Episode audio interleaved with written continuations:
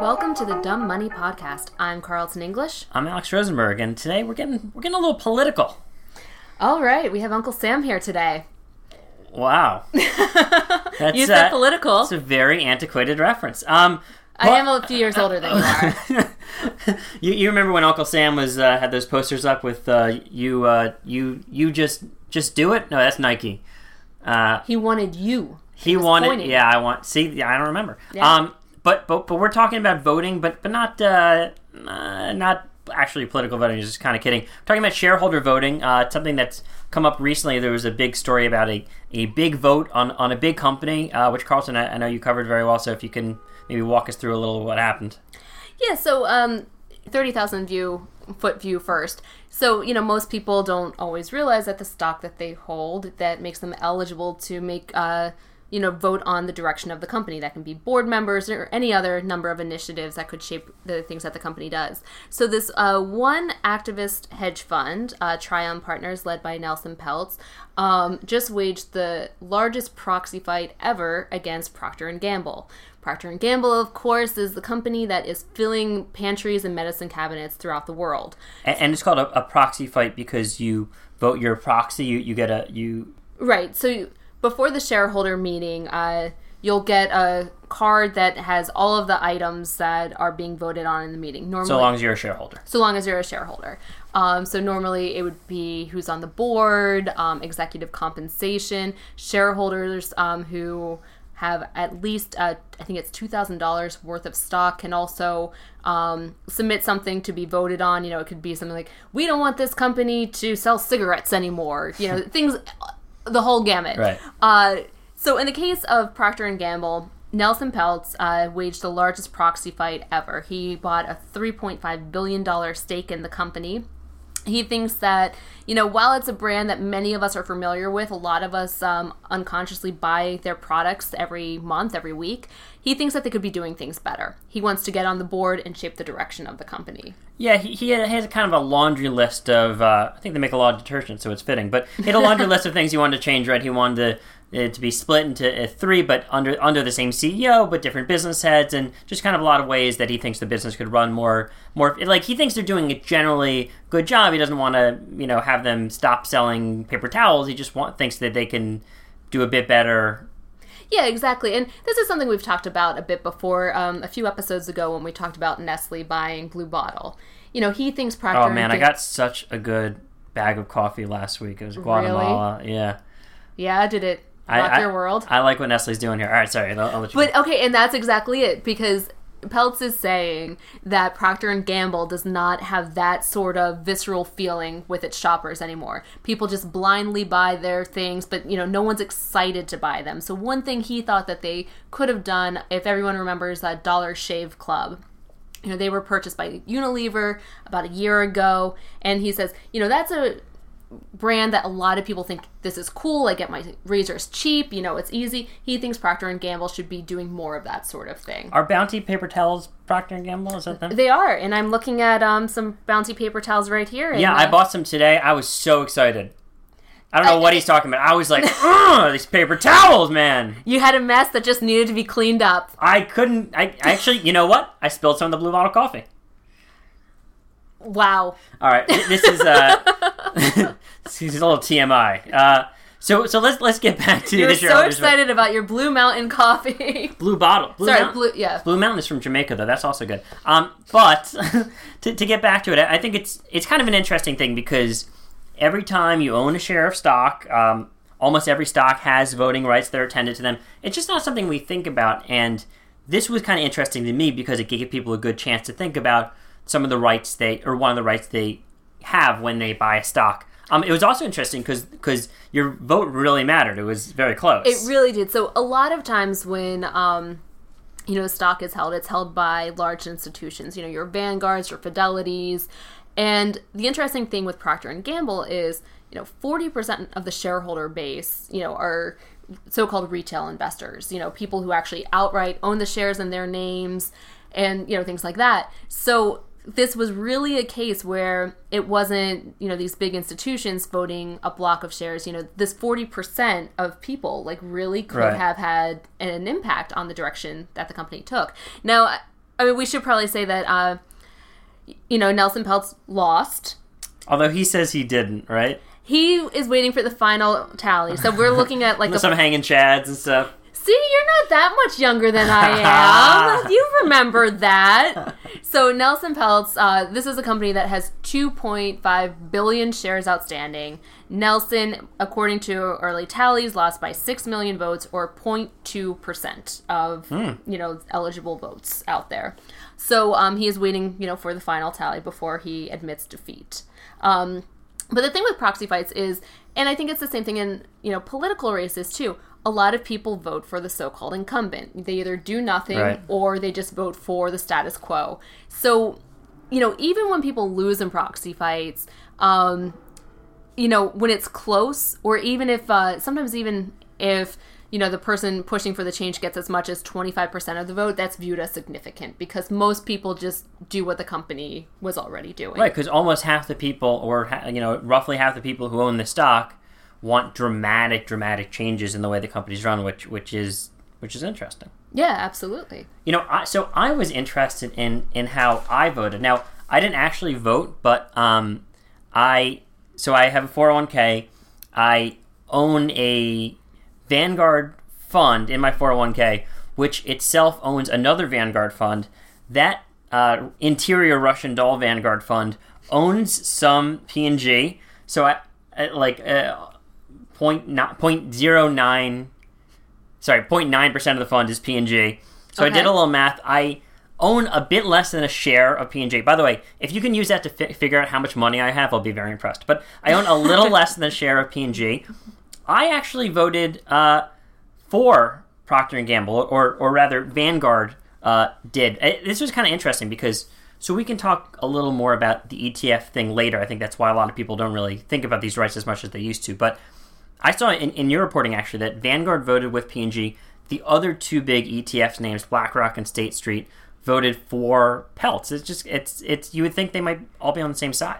Yeah, and in fact, in previous in a previous battle that Peltz had, they were all on the same side. Right. This was when uh, Peltz was uh, investing in DuPont Chemical, and they all three voted against him. In the case of Procter and Gamble, the combined stake that BlackRock, State Street, and Vanguard have is roughly eighteen percent. Vanguard represents seven percent of um, Procter and Gamble's outstanding shares. So, you know, th- this vote was really, really, like, down to the wire when you think about the big institutions that, you know, voted for Peltz, when you think about the impact of retail investors. Um, you know, people's votes actually mattered. Yeah. You know, it, it, so it's interesting because let's talk about... Um, the broader picture for, for voting rights, because I think this is, I know it's something, you know, as my little experiment kind of proved to me, something I don't think about. I actually, I'm a little embarrassed to say this, but before I started doing research for this episode, I had no idea how my voting rights worked. Like, I didn't know that if you own an E T F, you basically, there have been a few exceptions, a few E T Fs that work differently, but you basically give the E T F sponsors um, the right to vote for you, which, by the way, I think is good, because I, uh, I don't know much about the P and G situation. I, I certainly didn't read uh, Peltz's entire white paper and P and G's rebuttal. You didn't rebuttal. read all ninety-three slides? No. Wow. Sounds like you uh, had a good time with that. You are such a slacker. I mean, it's not like Bill Ackman who does like one hundred sixty slides, like ninety-three. I mean, yeah. Right. And I don't I don't listen to, you know, all of Bill Ackman's fireside chats. Uh, it's good he's doing fireside chats because the other ones he talked about how cold it was in the room. So I, I guess he switched to the fireside, right? So I watched it. I watched the webcast there. I was actually hoping that there would be a crackling fire, and there really wasn't. It was just a panel. Well, it worked for F D R, I guess. It did work for F D R. We'll see if it gets worse for Bill Ackman, but we'll move to Bill in a sec. So back to what, oh. yeah. No, I, I so so yeah, so so it's just interesting because I think it's I think it's kind of good the E T F sponsors. I mean, I maybe this is maybe I maybe I'm too trusting, but but I generally trust uh, uh, Vanguard and BlackRock and State Street to do the right thing, even though they might have some, you know, strange incentives, uh, maybe not so much State Street, but I know BlackRock does a lot of work with a bunch of different people, so maybe they want to vote for someone, want to vote against someone, who knows, but I, I generally trust them. Um, but but it's just interesting because shareholder votes really do have value, like economic value, because we, we know, because if there are two classes of mm-hmm. stocks, the class that, that has voting rights is always going to trade for more. Absolutely. And, you know, on the whole point of like shareholder votes having value. Um, so if we want to go to Bill Ackman, who he is waging a proxy fight for a company called A D P. That's uh, the company that, you know, most of you probably see on your paycheck every week or every two weeks when um, you get paid. And he thinks he likes the company. He just thinks that they could do some things to modernize and do better.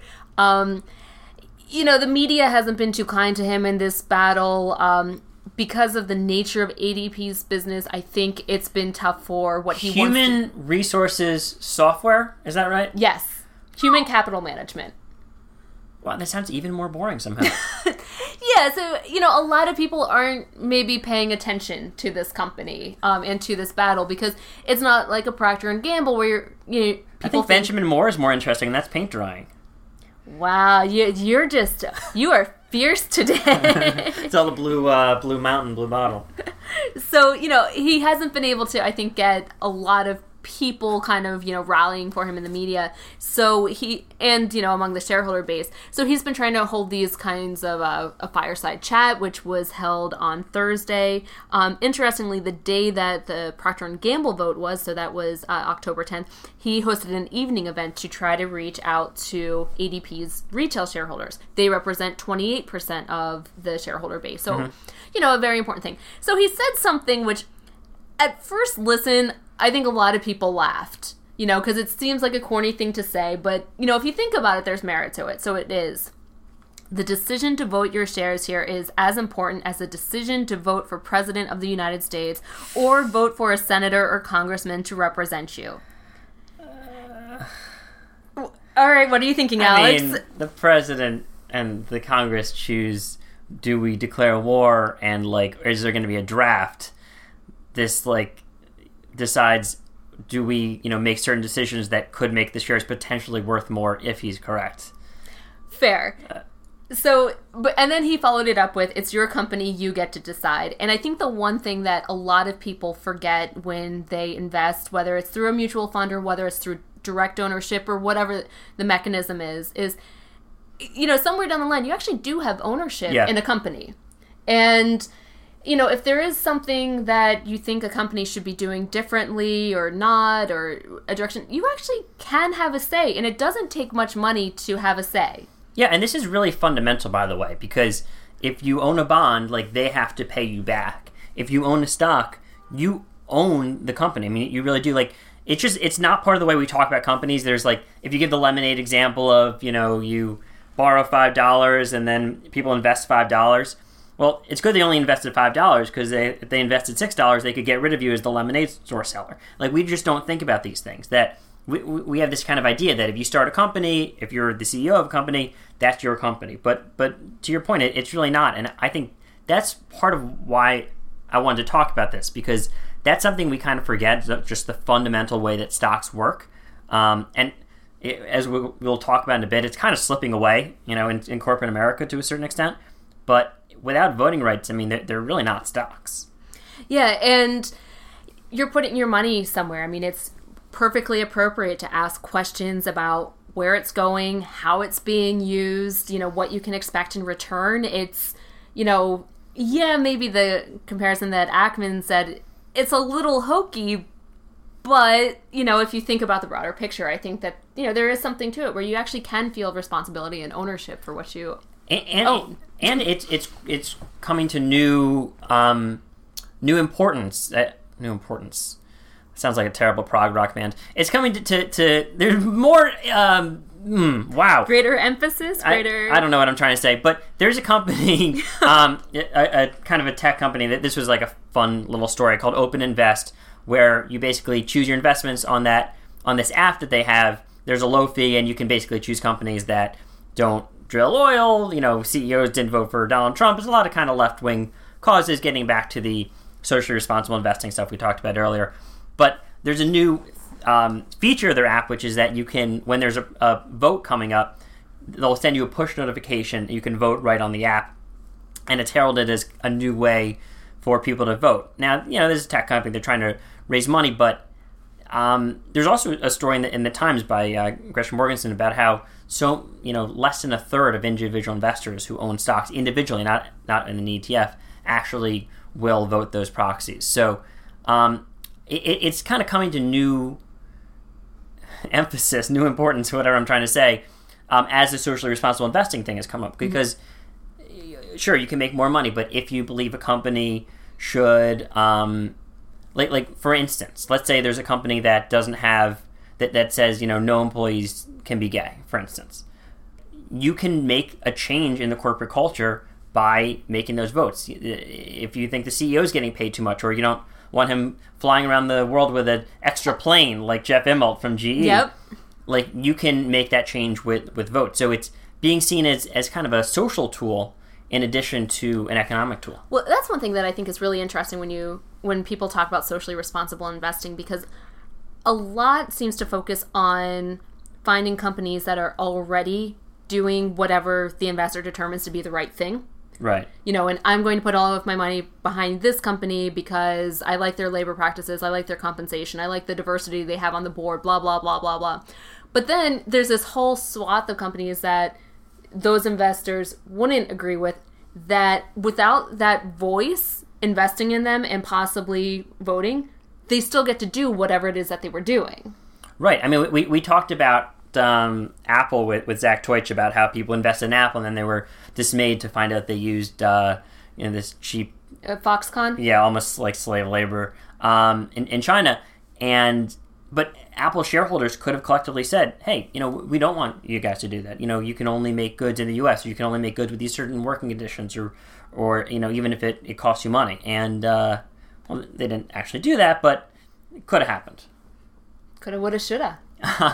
So I, I want to talk a little more generally about like what drives the value of voting rights, because it, you see some big differences in, in share prices. Uh, uh, Google, for instance, has a voting shares and non-voting shares.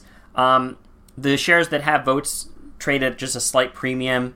You know, at Thursday's close, I think around one thousand five compared to nine hundred eighty-eight for the non-voting shares. Um, Under Armour, uh, a lot more power in the voting shares. Uh, the shares with votes seventeen forty-eight compared to fifteen ninety-one. I'm sure Kevin Plank loves that. Well, but but so it's interesting you say that, because the reason they have that premium is because people have kind of lost their faith in this, you know, wunderkind uh, C E O, yep. and and in the way they're managing the, the company. So the basically, I, I guess the basic idea of it is that the less faith people have in the management of a company, the more the voting shares are going to be worth.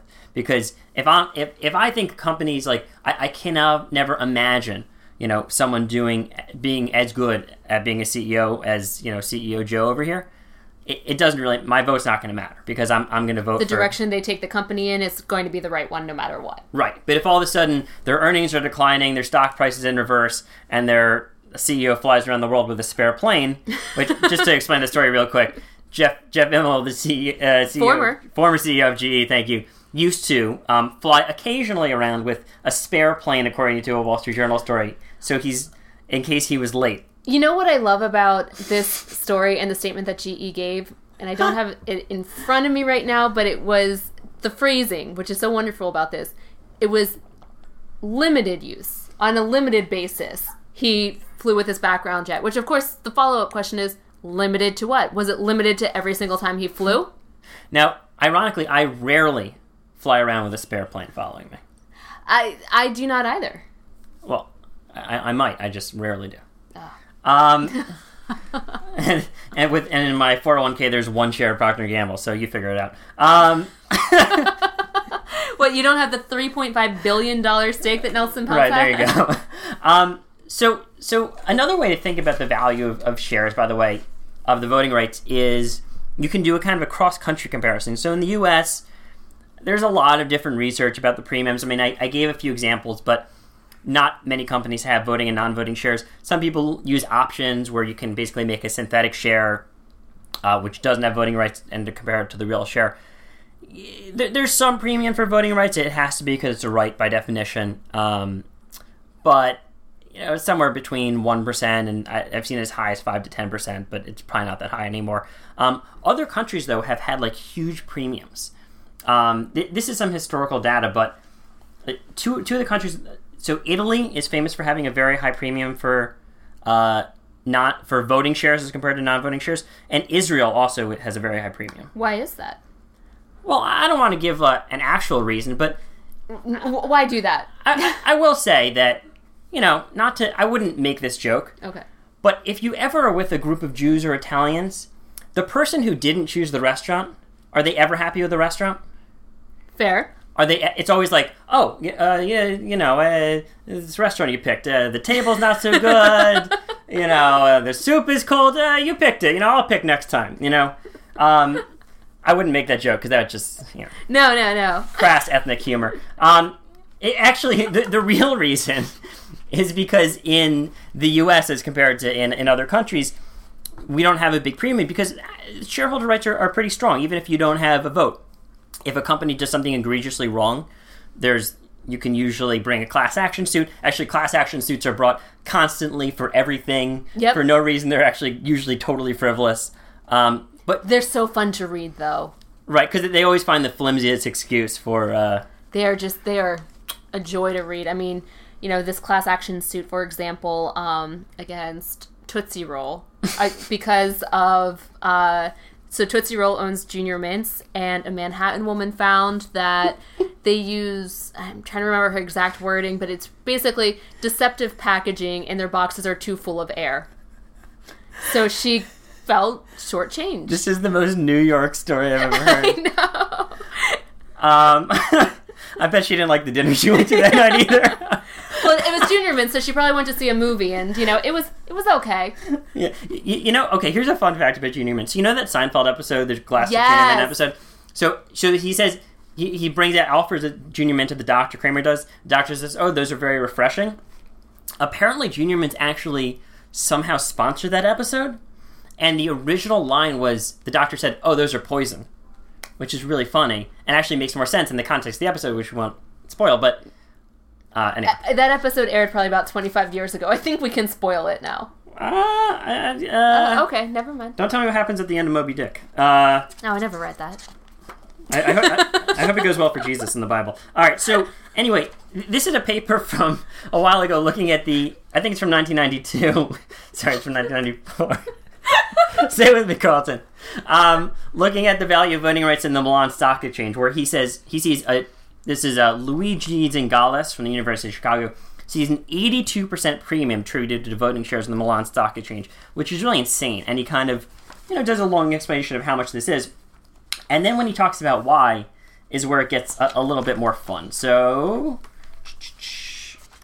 I'm seeing lots of equations in this paper. For I know, and viewers. It's like really, you know, he's promising it's going to get fun soon. No, no, it's good. So he talks about. Uh, So he says, one of the most likely sources of private benefits is the dilution of minority property rights. Um, he talks about a, a case. So, so there's going to be three companies here in this situation, I R I, FinSol, and uh, Stet. Okay. In October nineteen ninety-two, I R I decided to sell its minority stake in a software company called FinSol to the state-owned telecommunications group called, by, called Stet, controlled by I R I as well. So I R I controls itself and Stet. They're selling a stake from one part of it to the other. Fun financial engineering, okay. Yes, and so he, he explains, this intragroup transfer would have been a simple accounting gimmick, except for the fact that forty-seven percent of Stet was owned by small private investors, while I R I is one hundred percent state-owned. The mere fact that such a transfer took place generates suspicions about its real motives, which become more serious when we look at the price paid. seven hundred billion lira price corresponds to fifty times companies' earnings when, you know, comparable sales were at twenty to thirty times uh, P E. In addition... seventy-six percent of the revenues of Stet come from state contracts. Uh, this monopoly was designed to disappear at the end of nineteen ninety-two. Um, both the voting and non-voting stock of Stet lost more than twenty percent of their value at the time of the announcement of the deal, against a stock market drop of only two percent. The big market drop and the presence of international investors in Stet generates sharp crit- generated sharp criticism about the transfer, but I am not aware of any legal suit brought against Stet. Um, these, uh, the difficulties of challenging these transactions in court and the apparent tolerance of the financial and political environment may then explain the large value of control in Italy. So basically, you know, if you didn't follow it, it it's okay. The, the point is that it seems like one company vastly overpaid for another part of another company, and in, in the way screwed over investor. I don't know anything about the situation. I'm just I'm just just reading the paper. Mm-hmm. But his point was that the fact that this can happen all the time in Italy means that you need to have voting shares, otherwise you're you're in big trouble. Yeah, I I've studied like similar cases where there have been lawsuits where um, you know, if a company was acquired and the company didn't properly disclose terms of the deal to the uh, shareholders, sometimes companies might try to do a buyback before a deal is announced or something like that. And the shareholders will later find out the company was sold at a much higher premium to what they got their shares for. Right. And they sue. You know, that sort of thing happens all the time in the U S, but it seems that for yeah. whatever reason... Well, and, and in Italy, apparently, there's it, you can acquire a company and pay all the voting shareholders a certain amount, and it seems like you can pay the non-voting shareholders a different amount or, or maybe nothing at all. So, uh, at least at the time of this paper. So... so And by the by me saying that sort of thing happens all the time, I meant the lawsuits happen, not necessarily that right. these things happen. No, but but I, I I think the the interesting thing we can draw from this is the greater the premium, the more the market's saying you need to have voting rights. In the U S, conversely, where the premium is, you know, somewhere between one and probably five percent, probably less than five percent, there's not a it, it's basically saying you don't really have to own the shares, you're gonna be fine. So the issue of voting rights, you know, it kind of came into the mainstream because it's always been a wonky sort of topic. But, mm-hmm. you know, when a very popular company recently went public that, you know, had uh, voting and non-voting rights, you know, the issue got much more attention. And I'm talking about the Snap I P O. Right. Well, because the actual shares that were offered don't have voting rights at all. So so you have no chance of affecting change in the company. Yeah. Which which is which is amazing because, you know, like I said, it's almost the definition of stock is... you own part of the company. If you only own a share of the profits, but they, they can decide how much of the profits even adhere to the shareholders, in a very real way, what do you own? Exactly. I mean, you're just going off of the whims of the founders, and uh, not only that, but it's a company that does deals a ton with, you know, personal information, so you have no say over anything. And and, and in the S one, they, the first line is, Snap is a camera company, so already... if you're like an investor, you're like, well, I don't know about this management. Like, they don't seem to know what they do, because um, most of us think of it as a social media company. Uh, so, so anyway, um, that uh, kind of led some of these institutional investors to ask who. So this is kind of a, a funny thing, a way about thing about the way that financial markets work is that if I'm BlackRock, I have an S and P fund. I have to buy all the companies in the S and P. I don't have a choice. That's why it's an S and P fund. Mm-hmm.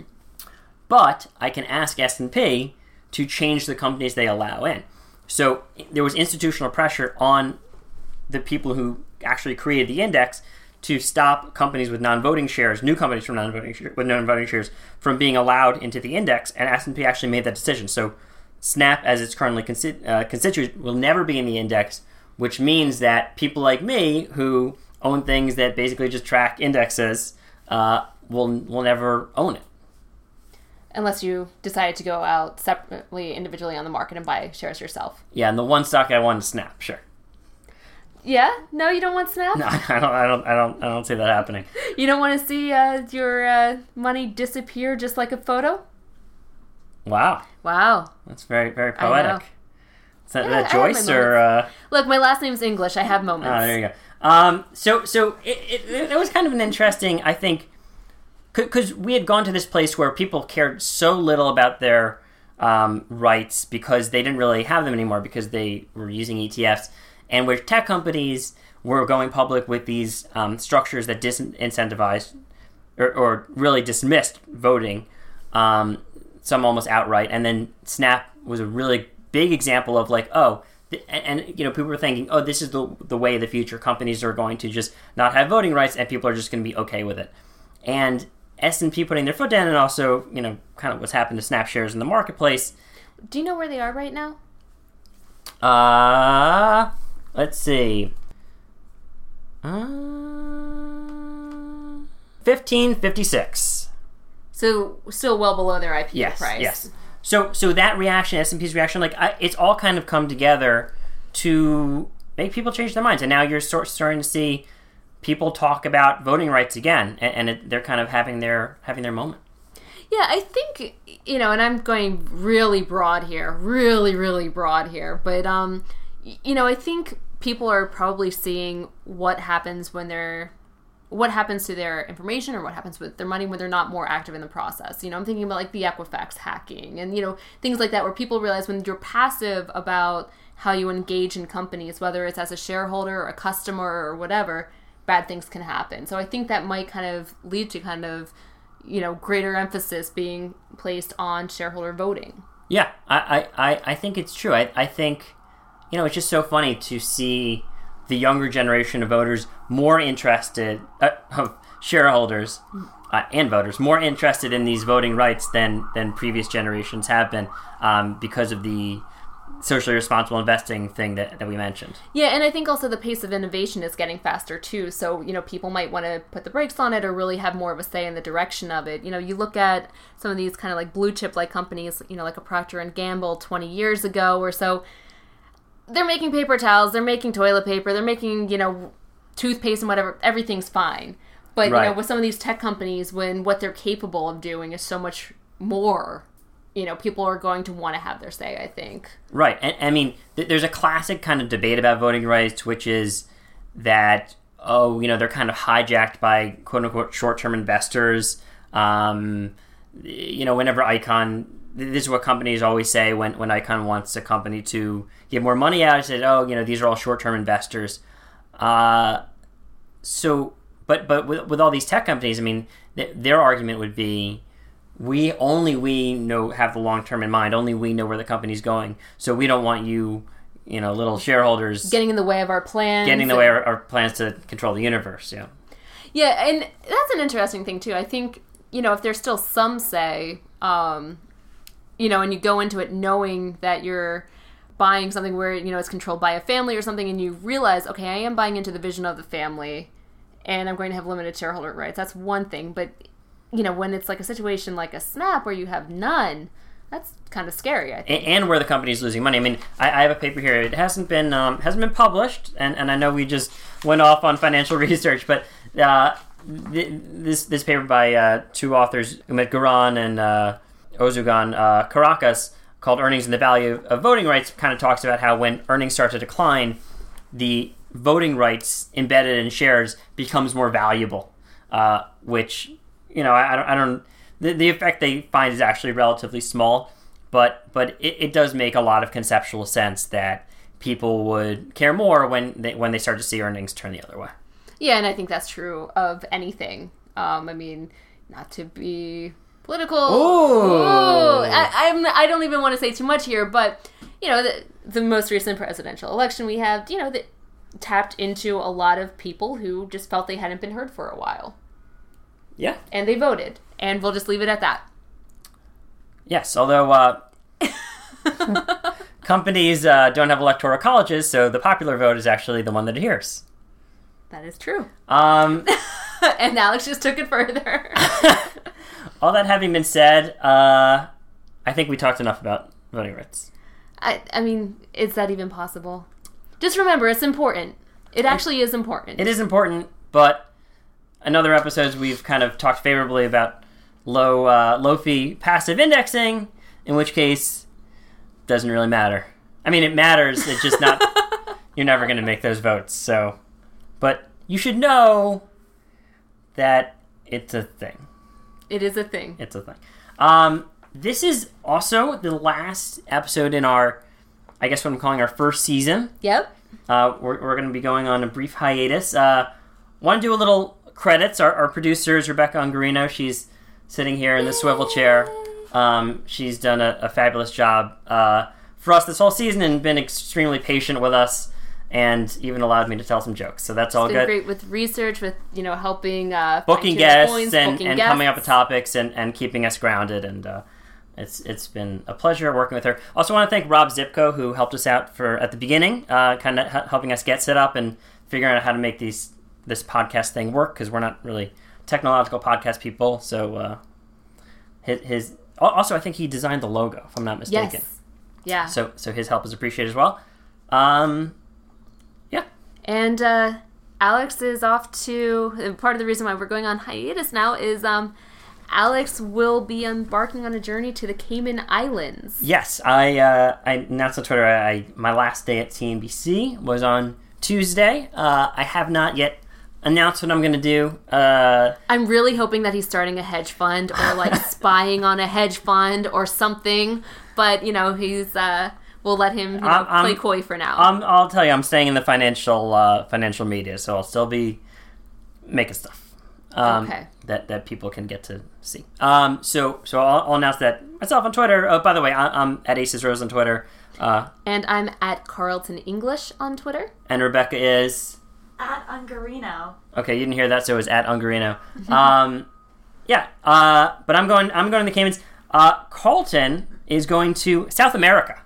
Yeah, I know. It sounds so, like, sneaky and mysterious that, you know, we're both kind of embarking towards the southern hemisphere mm. and not being coy about it. I'm actually just going on vacation. I'm really excited. It's my first real vacation in about five years. Um, wow. Yeah. That's what happens when you change careers. I was talking to someone about it, and, you know, when you change careers, it's kind of like you lose the... the number of years you had in your former career. You know, it's like you're starting from scratch again. Also, so, I, I know you can't go, like, more than a day without talking about A D P, so... Lately, that's true. I mean, how can you leave? You know what's really bad, though? The A D P vote is on November seventh, and I will actually be in Argentina then. So when the big thing happens... Um, wow, you're just going to be glued to your A D P. I mean, I'd like to say that I'd be on vacation and, you know, tangoing and eating lots of steak and all of that stuff, but I will probably be checking in to see how that don't, vote went. Don't check on A D P, I... for the love of God. um, all right, I, I think we talked enough. Uh, oh, oh, oh, one more thing. Um, if you're curious, our song that we've been using is called By Jingo by the All-Star Trio, which is one of the most popular jazz bands of the time, even though they are all white.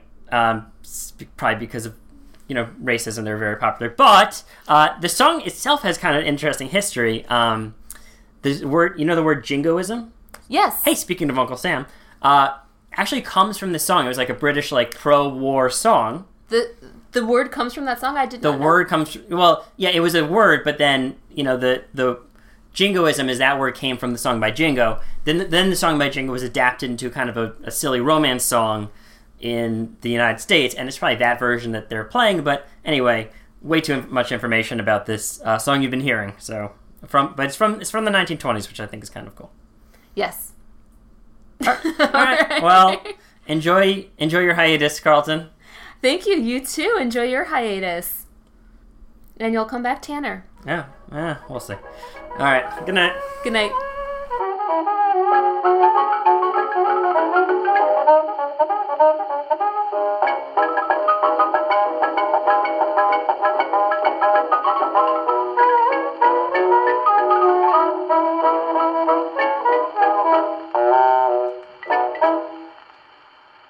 Black coffee drinker, you know, I don't do anything fancy, and I could not get a coffee for less than four dollars.